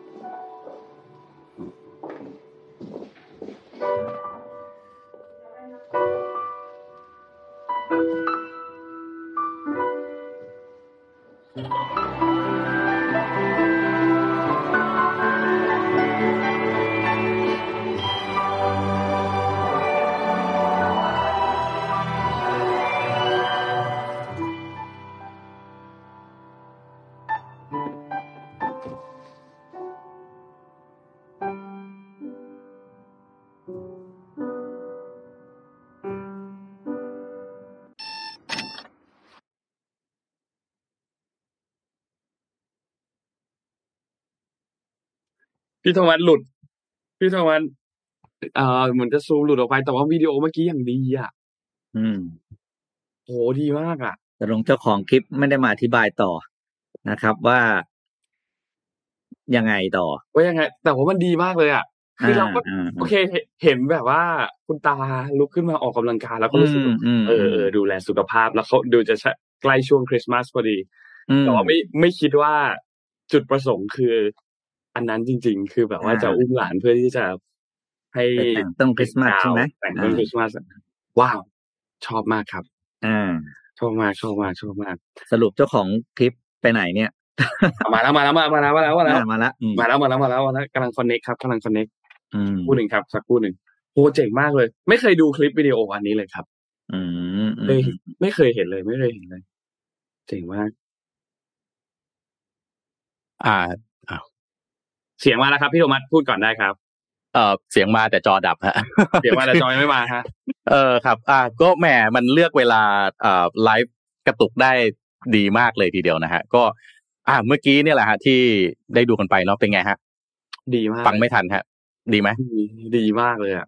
นะคือเนี่ยแหละฮะคือการตั้งเป้าหมายในชีวิต เพราะว่าถ้าดูอย่างเมื่อกี้คุณลุงเมื่อกี้นะคือตื่นมาในแต่ละวันมันชีวิตมันเหมือนมันว่างเปล่าไม่มีอะไรแล้วอะวันดีคืนดีนึกได้ว่าเฮ้ย ต้องตั้งเป้าหมายอะไรบางอย่างในชีวิต แล้วเป้าหมายที่ผมบอกไปครับไม่จำเป็นที่จะต้องเป็นเรื่องใหญ่ อย่าคิดว่าจะต้องเป็นเรื่องเปลี่ยนโลกอย่างเดียว เป้าหมายบางอย่างเนี่ยมันสร้างโมเมนต์ในชีวิตให้เราแบบจดจำหรือสร้างโมเมนต์ในชีวิตบางคนให้เขาจดจำไปได้แบบยาวนานมากนะผมก็เลยมีเอ่อเอ่อสามข้อสรุปนะฮะสารสุดท้ายนะครับสำหรับเจ็ดโมงครึ่งในวันนี้ก็คือ ข้อแรกนะครับ everything has its cost นะครับ make sure you choose it right นะครับ ทุกอย่างมีราคาของมันที่จะต้องจ่ายเสมอ อย่าลืมทำให้มั่นใจว่าคุณเลือกในสิ่งที่ถูกต้องนะครับ ไม่ว่าคุณจะเลือกที่จะเอาหน้าที่การงานมาก่อนไหมเอาสุขภาพมาก่อนไหมหรืออะไรก็ตาม มันมีต้นทุนเสมอ มันมีบางอย่างที่ต้องแลกเสมอครับ เราแลกยังไงครับ เพื่อให้มันเกิดความสมดุลที่สุดในชีวิตนะครับ ข้อสองนะครับ not nothing is too late นะครับ start now ไม่มีอะไรสายเกินไปครับ คุณอยากจะออกกำลังกาย คุณอยากจะเป็นลูกที่ดี คุณอยากจะประสบความสำเร็จในหน้าที่การงาน คุณอยากจะเริ่มต้นอ่านหนังสือ คุณอยากจะเริ่มต้นพัฒนาตัวเอง ไม่มีคำว่าสายเกินไปตราบใดที่เช้านี้คุณยังตื่นมา แล้วยังหายใจลืมตาขึ้นมาได้อยู่นะครับ เพราะฉะนั้นไม่มีใครที่จะเปลี่ยนแปลงชีวิตเราได้ นอกจากสองมือสองเท้าของเราครับ ตัวเรานี่แหละ คือคนที่จะเปลี่ยนแปลงชีวิตเราได้ แล้วก็สุดท้ายครับ life is beautiful thing นะครับ live every day as a miracle ชีวิตเป็นสิ่งมหัศจรรย์และสวยงามครับ ใช้ชีวิตในทุกๆวัน เหมือนกับปาฏิหาริย์อย่าปล่อยให้มันผ่านไป โดยไม่มีอะไรเกิดขึ้นในชีวิตของเราซึ่งเป็นเรื่องดีๆเลย ขอบคุณสำหรับเจ็ดโมงครึ่งวันนี้ครับโอ้โหเยี่ยมมากขอบคุณมากครับเจ็ดโมงครึ่งนี่มีคอมเมนต์อยากได้คลิปเลยครับ อยากอยากอยากเห็นคลิปอยากดูคลิปกันอีกรอบเพียบเลย ยังไงอ่าชอบใช่ไหมผมพี่พี่เอาไปพี่เอาไปเปิดในออฟฟิศวันเมื่อเมื่อเมื่อวานเมื่อวันเมื่อวันก่อนนะฮะเป็นการแบบเทรนนิ่งก่อนที่จะเอ่อเรียกว่าอะไรนะเอ่อทำแผนประจำปีฮะเออลูกน้องพี่ร้องไห้ พี่ก็งงเงินเอาร้องไห้ทำไม ดีมากเลยอะนนชอบนนชอบนนชอบชอบคลิปนี้มากเลย พี่โทมัสให้ให้สมมูลทิ้งลิงก์ไว้ให้หน่อยได้ไหมฮะอยากไปดูได้ได้อ่าสมมูลเชิญแล้วพี่พี่ส่งพี่พี่พี่ส่งคลิปไปให้ไปให้ทีมงานอยู่แล้วนะครับอ่าโอเคก็ฝากอ่าทิ้งลิงก์ไว้ให้เลยนะครับแปะลิงก์กันให้ดูอีกรอบหนึ่งอะนะครับ นี่นนพามาดูเรื่องถัดไปครับ วันนี้นนใส่เสื้อนี่ด้วยพี่โทมัสปิ๊กนี่เราจะมาคุยเรื่องนี้กันต่อเราจะคุยเรื่องนี้นี่เราจะมาคุยกันต่อเรื่องนี้กันต่อ ใช่เราจะคุยเรื่องจัดมาฟุตบอลโลก จัดมาฮะสักหน่อยครับ คือหัวค่ำเมื่อวานนี้ สุดท้ายแล้ว เหลือเวลาสุดอีกท้ายแล้วไทยได้ไทยได้ไปบอลโลก ไม่ไม่ใช่ได้ไปนะฮะครับไม่ได้ไปเราไม่ได้ลุ้นว่าไปบอลโลกฮะสมัยนี้ลุ้นว่าได้ดูบอลโลกไหมถูกต้องครับ ซึ่งข้อสรุปแล้วเนี่ยก็คือได้ดูครับ สุดท้ายอืมแล้วก็ได้ดูครับ คือเมื่อวานนี้เนี่ยนะครับ ต้องบอกว่า เอ่อหลายๆคนถ้าได้ติดตามข่าวเรื่องนี้จะรู้ว่าเมื่อวานเป็นดีเดย์วันสุดท้ายละที่เราจะต้องดีลให้เสร็จเรียบร้อย เพราะว่าฟุตบอลโลกเนี่ยจะเริ่มเตะแมตช์แรกกันเนี่ยในวันอาทิตย์นี้นะครับ ตอนห้าทุ่มห้าทุ่มก็จะเป็นเจ้าภาพกาตาร์นะครับ พบกับทางด้านของเอกวาดอร์นะครับ ตอนห้าทุ่มตามเวลาไทยบ้านเราเนี่ยนะครับ ซึ่งเมื่อวานนี้เนี่ยสุดท้ายแล้วเนี่ยนะครับดีลเนี่ยก็ได้ข้อสรุปครับ เป็นอันสรุปว่า ราคาเนี่ยอยู่ที่สามสิบสามล้านเหรียญสหรัฐ หรือถ้าอืมคิดเป็นเงินไทยอยู่ที่หนึ่งพันสองร้อยล้านบาท ตัวเลขนี้น่าสนใจ เพราะว่าเราน่าจะเป็นชาติเดียว ที่ซื้อลิขสิทธิ์บอลโลกในราคาที่ถูกลง ลดลงเออในราคาที่ลดลง ถ้าเทียบกับบอลโลกในปี 2018 ตอนนั้นอืม2018 เราซื้อคิดเป็นเงินไทยประมาณ 1,400 ล้านบาทนะครับ ซึ่งเมื่อวานนี้เนี่ยเพจวิเคราะห์บอลจริงจังเขียนเรื่องนี้ไว้ละเอียดมาก เพราะว่าเอ่อ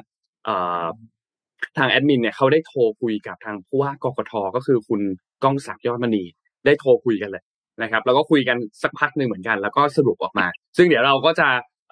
เล่าให้ฟังคร่าวๆ แต่ถ้าใครอยากรู้รายละเอียดดีเทลชัดชัดเจนชัดเจนมากๆเนี่ยไปอ่านในเพจวิเคราะห์บอลจริงจังแต่โดยสรุปแล้วคร่าวๆเนี่ยนะครับ คือต้องอธิบายอย่างนี้ครับฟีฟ่าเนี่ย ไม่ได้เจรจากับเรานะครับ ไม่ได้เจรจากับเราไม่ได้เจรจากับเราโดยตรงในเรื่องของการขายลิขสิทธิ์ แต่ว่าเจรจาผ่านทางบริษัทที่ชื่อว่า Infront Sport and Media ซึ่งเป็นบริษัทเหมือนเป็นเอเจนซี่นั่นแหละนะครับที่ outsource มาแล้วก็เป็นคนพูดคุยว่าอ่าโอเค ประเทศ A ประเทศ B ประเทศ C จะซื้อลิขสิทธิ์บอลโลกใช่ไหมเพราะฉะนั้นราคาจะต้องเป็นเท่าไหร่ ซึ่งเขาก็จะคิดคำนวณเองว่า ก่อนหน้านี้เคยซื้อราคาบอลโลกเอ่อค่าลิขสิทธิ์ซื้อเท่าไหร่ ค่าครองชีพประเทศคุณเป็นยังไง ประชากรในประชากรในประเทศคุณมีจำนวนเท่าไหร่นะครับ ซึ่งอย่างเวียดนามเนี่ย ค่าลิขสิทธิ์เขาอยู่ที่ห้าร้อยี่สิบล้านบาทนะครับอืมแต่ว่าในไทยเนี่ย ถูกตั้งราคาสูงถึง1,600ล้านบาทนะครับ ซึ่งก็ทางบริษัทอินฟรอนเองเนี่ยเขามองว่าไทยเนี่ยมีมูลค่าทางการตลาดที่สูงกว่า ค่าครองชีพสูงกว่า คนไทยมีกำลังจ่ายมากกว่านะคอัรันบเนี้ยไอเนี้ยเครื่องเครื่องตรงเนี้ย มาดูเมืองไทยก่อนไหม มาดูเมืองไทยก่อน จะมาบอก ไทยเราเนี่ยอือหือชาร์จแพงกว่าอินโดชาร์จแพงกว่าอัพชาร์จแพงกว่าเวียดนาม อืมยังไม่ว่านะ แต่คือชาร์จแพงกว่าเยอะมากนะอันเนี้ยไม่โอเค แต่ชาร์จแพงกว่าอินโดนี่เอาอะไรมาฮะประชาประชากรไทยหกสิบเจ็ดล้าน อินโดสองร้อยจริงครับ โอ้โห ชาร์จแพงกว่าเยอะมากไม่ไม่ครับโอเคอืมทีนี้ทีนี้จริง ๆแล้วเนี่ยตามตามตามกระบวนการแล้วเนี่ยนะครับ ต้องต้องไม่ใช่ภาครัฐที่เป็นคนเริ่มเจรจาแต่ต้องเป็นเอกชน ที่พยายามเจรจาก่อน ซึ่งแน่นอนเอกชนก็พยายามเจรจา มีหลายช่องพยายามที่จะรวมตัวกันพยายามจะพูดคุยกัน แต่ว่าพอเจอราคาที่มันสูงมาก แล้วก็เจอกฎ must have ที่เป็นปัญหาเนี่ยนะครับ สุดท้ายแล้วเจรจาก็เลยไม่เสร็จ ทีนี้เหลือเดือนเดียวละเดือนเดียวเนี่ย ก็ยังเจรจากันไม่เสร็จ ทางด้านของรัฐบาลเองก็เลยต้องเข้ามาเป็นเหมือนแบบ เป็นตัวตั้งตัวตีเป็นเจ้าภาพในการที่จะเจรจาลิขสิทธิ์กกทก็เข้ามานะครับกกทเข้ามาบอกว่า จริงๆแล้วเนี่ยการกีฬาไม่ได้มีหน้าที่นี้นะครับ แต่ถ้าเราไม่เข้าไปเป็นตัวกลางเราอาจจะไม่มีฟุตบอลโลกดู สิ่งที่กกททำก็คือติดต่ออย่างที่บอกครับกองทุนวิจัยและพัฒนากิจการกระจายเสียงเพื่อประโยชน์สาธารณะหรือที่เราคุ้นชื่อกันกทปสเนี่ยนะครับ ซึ่งก็เป็นยูนิตหนึ่งของกสทช อย่าสับสนนะฮะกสทช เป็นหน่วยงานหนึ่งกทปสเป็นชื่อกองทุนนะครับกทปสก็ได้รับคำขอมาจากกกทว่าขอเงิน 1,600 ล้านบาท เพื่อจะเอาไปจ่าย ทางด้านของลิขสิทธิ์ทางด้านของอกองทุนกทปสเนี่ยอนุมัติเงินออกมาให้เนี่ยนะครับจำนวนเงินเนี่ยคือ 600 ล้านบาท ซึ่งผู้ว่ากองศักดิ์ก็บอกว่าจริงๆแล้วก็น้อยกว่าที่คาดหวังไว้นะครับ แต่เอาละโอเค ได้มา 600 ล้านบาทแล้ว ก็ต้องไปหาอีก 1,000 ล้านบาทที่เหลือนะครับ สิ่งที่เกิดขึ้นครับ คือเขาก็ไปหาเอกชนเจ้านั้นเจ้านี้เจ้านู้นเนี่ยนะครับ เพื่อที่จะขอเงินมานะครับ สุดท้ายแล้วเนี่ยก็มีแค่สามบริษัทก็คือมี CP มีปตทมีไทยเบฟ นะครับรวมๆเงินมาแล้วเนี่ยได้มาห้าอีก500ล้านบาทนะครับซึ่งรวมเงินมาก็เป็น600บวก500ก็เป็น1,100ก็ยังขาดอีก500นะครับทางนั้นก็เลยต้องไปเจราจาต่อครับสองทางที่ต้องทำตอนนี้คือไปขอเอกชนเพิ่ม เจ้าอื่นเจ้านู้นเจ้านี้ขอเอกชนมาเพิ่ม กับสองคือเจรจากับทางด้านของบริษัทอินฟรอนว่าขอลดค่าลิขสิทธิ์ ทีนี้จะลดค่าลิขสิทธิ์เนี่ยมันก็ค่อนข้างยาก เพราะว่าอะไร เพราะว่าในปี 2018 เราจ่าย 1,400ไงครับ เราจ่ายไปแพงมาก แล้วในปีนี้จะให้ลดราคาลงมาเนี่ย จ่ายน้อยลงเนี่ย มันไม่มีใครมันไม่มีใครได้สิทธิพิเศษอันนั้น แล้วเขาก็กังวลว่าถ้ามันเป็นแบบนั้นจริงๆเนี่ยเดี๋ยวในอนาคตนะ ทุกประเทศนะ รอเจรจา last day แบบไทยหมดเลย ไม่มีใครมาเจรจาล่วงหน้านานๆแล้วรอเจรจา last day เพราะว่าได้ดีลพิเศษนะครับ ไทยเองก็ทำทุกช่องทางครับ ไม่ว่าจะเป็นการเจรจาพูดคุยกับทางของอินฟรอนส่งหนังสือไปหาทางฟีฟ่า พื่อที่จะขอเรื่องของการลดค่าลิขสิทธิ์อินฟอนก็ตอบกลับมาว่าเขาลดได้ให้ได้ได้แค่ประมาณตรงนี้นะครับ ประมาณ 30 ล้านบาทเท่านั้นนะครับ ซึ่งก็ก็ลดได้นิดหน่อย ทีนี้สุดท้ายแล้วก็หาเงินเพิ่มไม่ได้แล้ว ขอเจรจาเพื่อลดค่าลิขสิทธิ์ก็ไม่ได้นะครับผู้ว่าก้องศักดิ์บอกว่า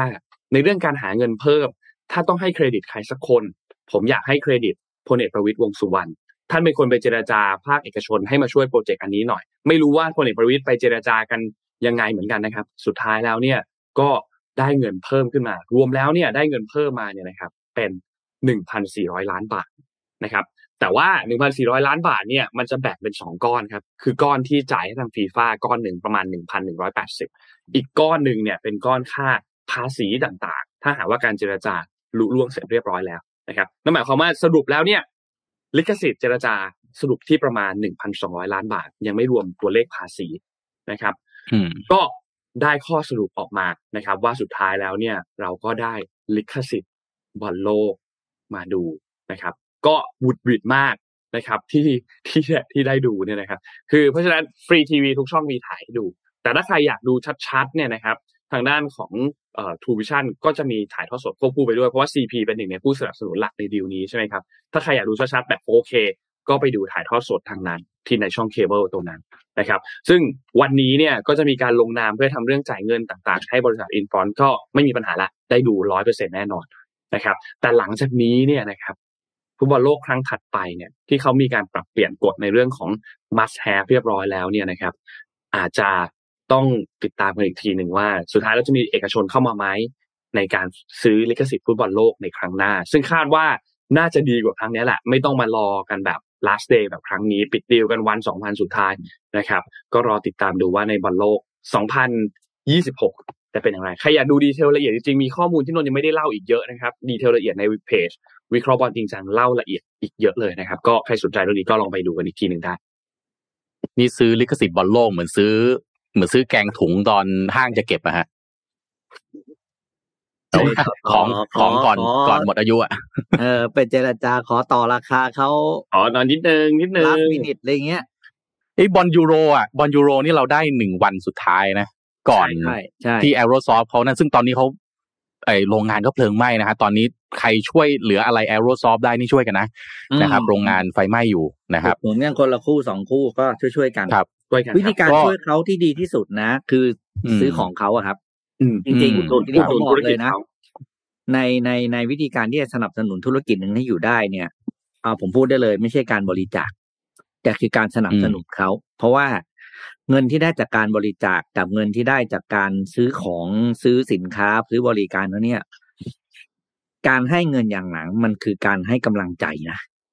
อืม มันต่างกันมากเลยแม้จะเป็นเงินหนึ่งร้อยบาทสองร้อยบาทจากทุก ๆ คนเท่ากันนะครับ แต่เชื่อผมเถอะว่ามันไม่เหมือนกัน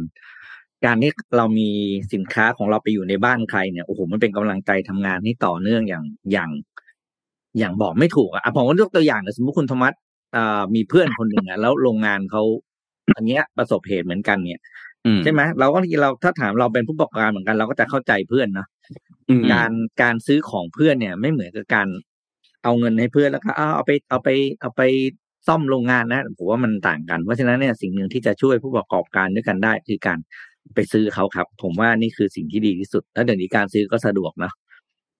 ช่องทางในสารพัดเลยขอให้ซื้ออาจจะเป็นร้านข้างบ้าน จะเป็นร้านในตลาด จะเป็นร้านในแพลตฟอร์ม ซื้อเขาเถอะนะครับ ครั้งหนึ่งเขาก็เคยทำให้เรามีความสุขในนาทีสุดท้าย นาทีสุดท้ายวันสุดท้ายฮะวันส่วนสุดบอท้ายลโลกนี่จริงๆได้แล้วก็กัคุนณต้องสองวัน ถ้าอ่านสองเรื่วัอนงบอราลวโลกนะถ้าถ้าจำได้ต้องไปปลุกคุณพลพลไปร้องเพลงอะใช่จริงจำได้ใช่ไหมนี่ตอนนี้ตอนนี้แต่งเพลงแล้วฮะ ตอนนี้แต่งเพลงแล้วฮะใช่ครับใช่เดี๋ยวเดี๋ยวรอเดี๋ยวเพลงอะไรจะออกรอแป๊บหนึ่งเมื่อคืนมาแน่แต่งแล้วอ่ามาแน่ๆตอนนี้กำลังอยู่ในช่วง ทำนองอยู่กำลังทำทำนองอยู่ ตอนนี้กำลังเอาชื่อนะฮะสปอนเซอร์นี่มาเรียงกันเรียงอยู่ให้เมื่อกี้มีของมีช่องมีคอมเมนต์หนึ่งถามว่าแล้วตอนปี 2018 เนี่ย ใครจ่ายค่าสปอนเซอร์ใช่ไหมครับ ผมก็ไปหาให้ระหว่างที่นนท์กับธรรมะเล่าก็คือปี 2018 เนี่ย ตอนที่รัสเซียเนี่ยรัสเซียมีรัสเซีย สปอนเซอร์9รายนะครับ ร่วมลงลงใช้คำว่าลงขันแล้วกันนะ แล้วก็หารกันอะเออนะครับ ไปซื้อลิขสิทธิ์มาตอนนั้นพันสี่ร้อยล้านบาทใช่ไหมใช่ครับ ตอนนั้นก็มี BTS นะครับ มีไทยเบฟเครือเจริญโภคภัณฑ์มี Gulf Energy มี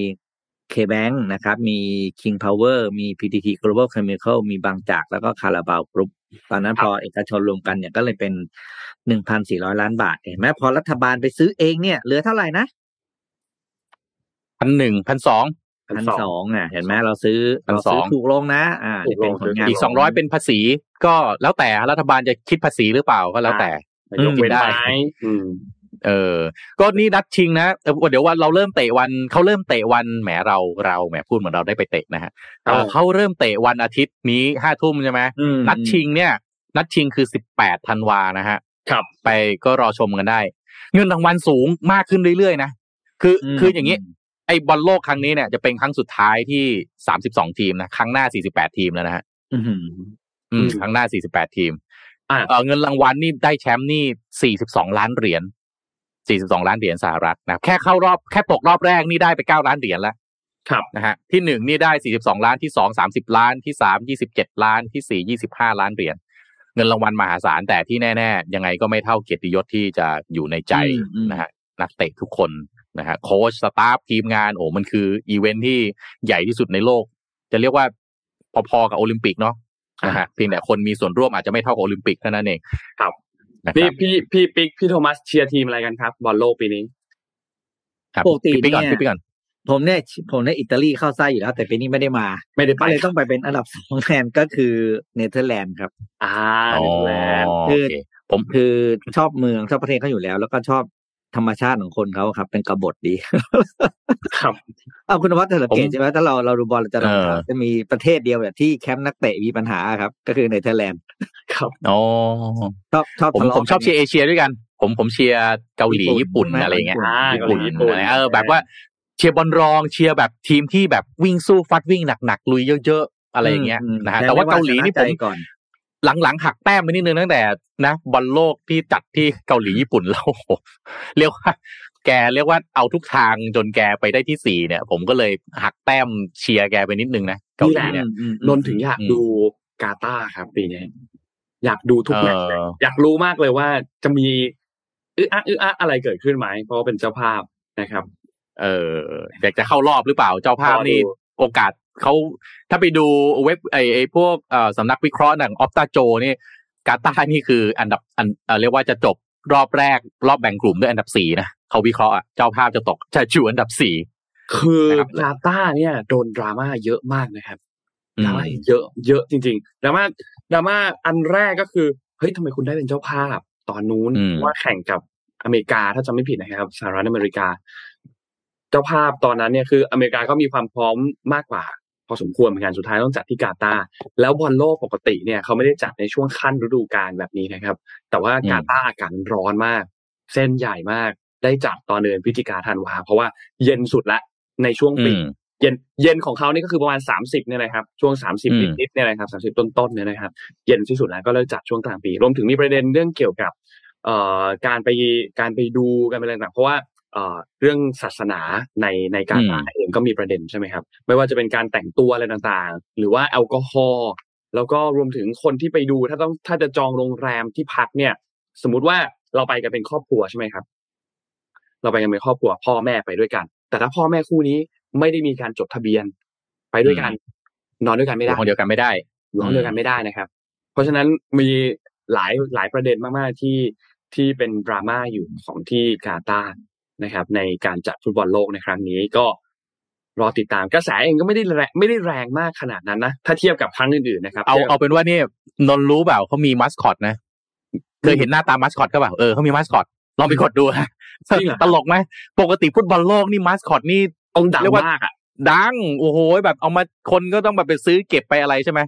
ครับนี่มีมาสคอตเรายังไม่เคยเห็นหน้าตามาสคอตเลยอะ เป็นบอลโลกที่เงียบที่สุดครั้งหนึ่งไม่บอกว่าเงียบที่สุดเท่าที่ผมรู้จักบอลโลกมาเลยดีกว่าไม่ไม่ไม่ใช่คำว่าครั้งหนึ่งอะเงียบที่สุดแล้วอะนะตอนตอนนี้ผมเข้าใจว่าห้างตอนนี้กำลังปริ้นพวกไอ้ป้ายโปรโมทอะไรนะฮะจากเดิมนี่คือโปรโมทขายทีวีแบบเงียบๆใช่ไหมเดี๋ยววันนี้เดี๋ยวจะต้องมาเริ่มประดับกันแล้วว่าเฮ้ย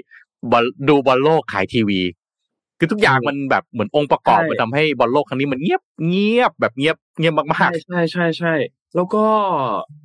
นว่ามันมีเม็ดเงินที่หายไปเยอะเหมือนกันนะครับ อันนี้นนท์มันนนท์มันนั่งคิดเมื่อวานว่าแบบการที่เราได้ลิขสิทธิ์ช้าแบบนี้เนี่ยเม็ดเงินมันหายไปเยอะมาก ยกตัวอย่างเช่นแบบพวกโปรโมชั่นไอะอย่างทีวี อย่างที่พี่โทมัสพูดถึงเนี่ยทีวีอืมลำโพง home theater ต่าง ๆ เนี่ยในช่วงบอลโลกอย่างเงี้ย ก่อนหน้าเนี้ยเขาโปรโมทได้เต็มที่เลย จัดแพ็คขายเป็นชุดเลยว่าอะดูบอลโลกกันที่บ้าน จอชัดๆแบบ 4K แต่พอมันไม่ได้ลิขสิทธิ์เขาก็ไม่สามารถที่จะโปรโมทแบบนั้นได้ ร้านค้าร้านอะไรต่างๆ ที่จะต้องที่จะเตรียมโปรโมทว่าเออเนี่ย เดี๋ยวผับบาร์เปิดให้ดูบอลเพราะเวลามันดีมากครับฟุตบอลโลกปีนี้ห้าโมงทุ่มหนึ่งสามทุ่มห้าทุ่มตีสองคู่มันดีมากเลย ดูได้ทั้งวันตั้งแต่ตอนช่วงเย็นมื้อเย็นยาวไปจนเลยครับ เพราะฉะนั้นเวลามันค่อนข้างดีก็น่าจะมีเม็ดเงินที่หายไป เพราะว่าเราช้าเนี่ย พอสมควรเหมือนกัน เชื่อสิอืมถ้ามีให้ดูนะ คนไทยเสกได้เมจิกออฟคือ คือจริง ๆ คือมันก็เข้าใจนะมันช้าแต่ว่าถึงเวลาพอมีปุ๊บเนี่ยเดี๋ยวก็มากันเนี่ยความเดี๋ยวก็บันมาเทิงเดี๋ยวก็มันมาเริ่มความบันเทิงมันเริ่มต้นไม่ยากครับ ขอให้มันเริ่มต้นได้เถอะเดี๋ยวแป๊บเดียวกระแสก็มา แต่สิ่งที่คิดว่าอ่าต้องบอกว่าอืมน่าน่าเสียดายนิดหนึ่งก็คือ ผมคิดว่ามันเป็นเรื่องของไอตัวธุรกิจที่เกี่ยวข้องนะคือแบบอย่างพวกเนี้ยเครื่องใช้ไฟฟ้าอย่างที่นนท์บอกเนี้ยปกติเขาจะมีแคมเปญอะไรโอ้ยเต็มไปหมดเลยก่อนหน้านี้นะก็เลยตรงเนี้ยก็เลยหายไปหน่อย ไอ ambient ของของการทำไอตัวกิจกรรม marketing ต่าง ๆ เนี่ยมันก็เลยหายไปเลย นี่พี่มีส่งรูปมัสคอตเข้าไปแล้วนะ เดี๋ยวให้น้องเขาเอาขึ้นให้ดูเออเออเออเออเออไม่เคย ยังไม่เคยเห็นเลยเออนี่อ๋อนี่เหรอๆนี่ ใช่เนี่ยมาสคอตยังไม่ยังไม่เคย นี่ขนาดนนคอบอลนะยังไม่เคยเห็นนะคิดดูอืมไม่เคยเห็นเลย ไม่เคยเห็นเลยครับไม่เคยเห็นเลยเออเอาเอางี้เพลงบอลโลก เคยฟังยังข ยัองงปีนี้ก็ยังไม่ได้ฟังครับเนี่ยยังเลย คือคือปกติมันจะต้องแบบซามิใช่ไหมอาเอเอ เออใช่ป่ะมันต้องแบบต้องติดหลอนหูหูอะ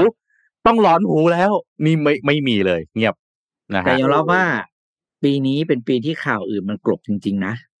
อืม ข่าวรัสเซียยูเครนเนี่ยคือหลักๆสองคือข่าวเศรษฐกิจแล้วก็โควิดถูกไหมเพราะฉะนั้นเนี่ย ต้องถือว่าเอาพูดจริงเราใช้คำแบบชาวบ้านเลยนะกาตาร์นี่ยังโชคดียังได้จัดนะ เทียบกับโอลิมปิกที่ญี่ปุ่นสิอ่าใช่อืมแล้วกาตาร์นี่ก็ลงทุนไม่น้อยนะครับ แล้วถ้าเกิดว่าโควิดมันไม่จบอะบอลโลกก็จะไม่ได้จัด แล้วที่โชคดีโชคดีในโชคดีก็คือบอลโลกปีนี้ตารางแข่งมันช่วงปลายปีไงถ้าตารางเดิมมันจะเป็นช่วงประมาณมิถุนาใช่ไหมมิถุนากรกฎาบอลโลกทุกครั้งจะจัดช่วงนั้นน่ะโควิดก็ยังไม่ได้ซาไง อืม ก็ต้องถือว่ากาตาร์นี่โชคดีมาก แล้วก็ทำให้อีเวนต์นี้มันก็อะโอเค มันก็เกิดขึ้นได้ ผ่านไปทัก รอบแรกไปทักสามวันนะนนท์พี่ว่าผับเพิบนี่เต็มที่แล้วครับ วันพุธแน่เนี่นยอนแน่นอน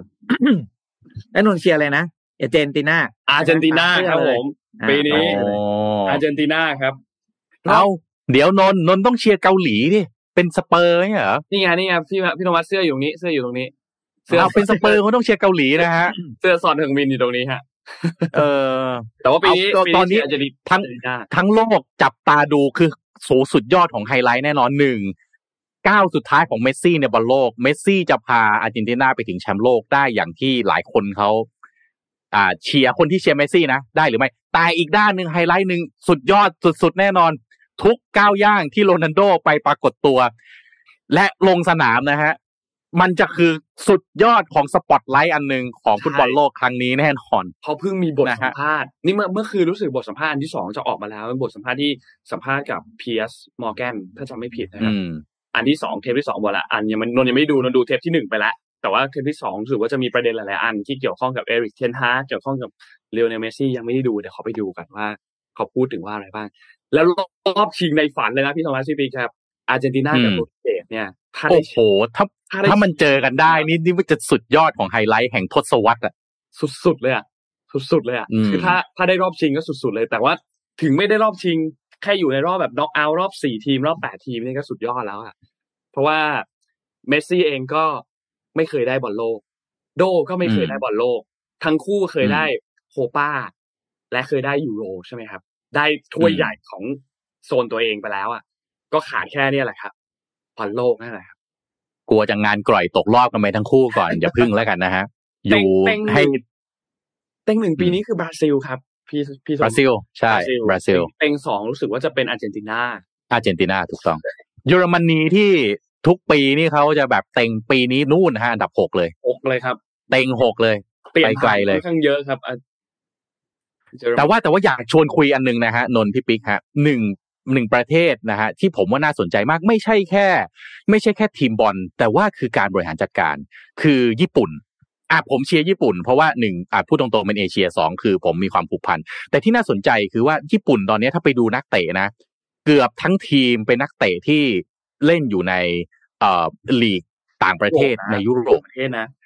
คือคือคือญี่ปุ่นเนี่ยถ้าเราเคยได้ยินแผนของเขาเนี่ยเขาบอกว่าเฮ้ยแผนเขาเนี่ย ไม่ใช่ไปบอลโลกเฉยๆนะ เขียนว่าไปเป็นแชมป์ World Cup นะฮะอืมแล้วทุกวันเนี้ยดูวิธีการสร้างทีมฮะ คือมันทำงานกันเป็น supply chain เลยอะทำงานต่อเนื่องแล้วไม่ได้แบบว่าใจเร็วด่วนได้ จะต้องไปบอลโลกก็ใช้วิธีแบบอะไรก็ไม่รู้ที่เป็น short term แต่เขาวางแผนแบบ long term สร้างเยาวชนนะฮะสร้าง ecosystem นะครับแล้วค่อยๆเอ่อเอ่อสร้างความแข็งแรงสร้างระบบทีม สร้างวัฒนธรรมขึ้นมา ตอนนี้ไปดูตัวญี่ปุ่นระบบการเล่น เวลาเขาเล่นสู้กับทีมยุโรปนะฮะโอ้โห ไม่ไม่นี่ไม่นี่ ผมไม่ธรรมดาธรรมดา คือมีโอกาสชนะ เอาพูดตรงๆอะถ้าย้อนกลับไปสักสิบห้ายี่สิบปีก่อนญี่ปุ่นเจอบราซิลคุณคุณมองสกอร์ไว้เลยอะมีสามสี่ห้าลูก อ่าใช่อะทุกวันนี้ถ้าญี่ปุ่นเจอบราซิลเนี่ย อะไม่มีใครกล้าต่อญี่ปุ่นระดับแบบสองลูกนะใช่ใช่โอ้ญี่ปุ่นถูกไหมก็ปีนี้ก็มีหลายคนครับทาเคฟุสะคุโบะเอ่ออมมิโตมะ โทมิยาสุอย่างเงี้ยหลายคน เก่งๆเล่นในใช่ใช่อันนี้อยากให้มองอยากให้มองเรื่องของการจัดการนะเรื่องการจัดการคืออันเนี้ยไม่ใช่ว่าต้องเป็นเรื่องฟุตบอลอย่างเดียวนะ เรามองในเรื่ององค์กรของเราการจัดการเอ่อบริหารจัดการเนี่ย เออถ้าเราค่อยๆสร้างนะฮะค่อยๆ เรียกว่ามีความอดทนทำไปทีละนิดเหมือนต่อเลโก้ไปทีละชิ้นทีละชิ้นทีละชิ้นเนี่ยถ้าไปถูกทางเนี่ย ยังไงไปถึงเป้าหมายได้ อย่างญี่ปุ่นปัจจุบันนี้ไม่ได้มองแค่เรื่องผ่านรอบแรกแล้วนะแต่แต่ว่าปีปีนี้ก็อาจจะท้าทายหน่อยอยู่กลุ่มก็นั่นเหมือนกัน แต่ว่าญี่ปุ่นมองไกลกว่านั้นแหละนะครับไทยเรายังอยู่ที่เดิมอยู่ฮะยังฝันถึงการไปบอลโลกอยู่ครับผมดูไปก่อนครับ ดูดูก่อน ดูไปก่อนอืมก็